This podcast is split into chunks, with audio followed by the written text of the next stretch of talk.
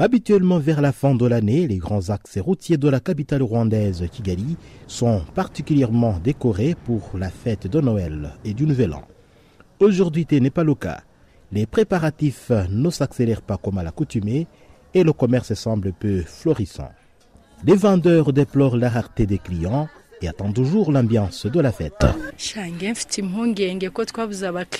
Vraiment, je suis inquiète, on n'a pas de clients. Mais à l'approche des fêtes, nous avons importé assez de vêtements pour nos clients.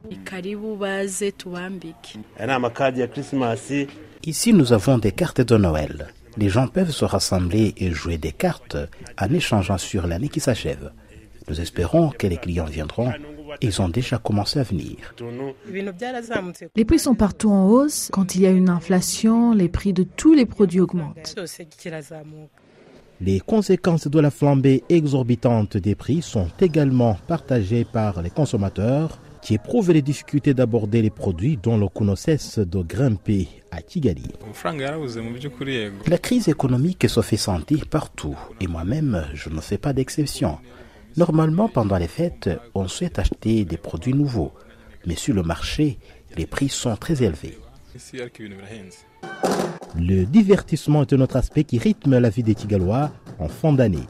Dans ce cadre, divers artistes sont entendus à Kigali, comme le chanteur et compositeur américain célèbre dans la musique sacrée Travis Green et le célèbre artiste rwandais Massamba. À la fin de l'année, j'aime bien fêter au Rwanda, passer les euh, Noël, bonne année avec les Rwandais.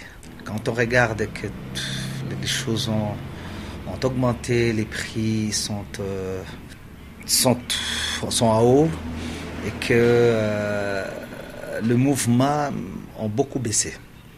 Mais quand on regarde quand même et qu'on réfléchit très bien, euh, tout le monde a besoin de s'amuser.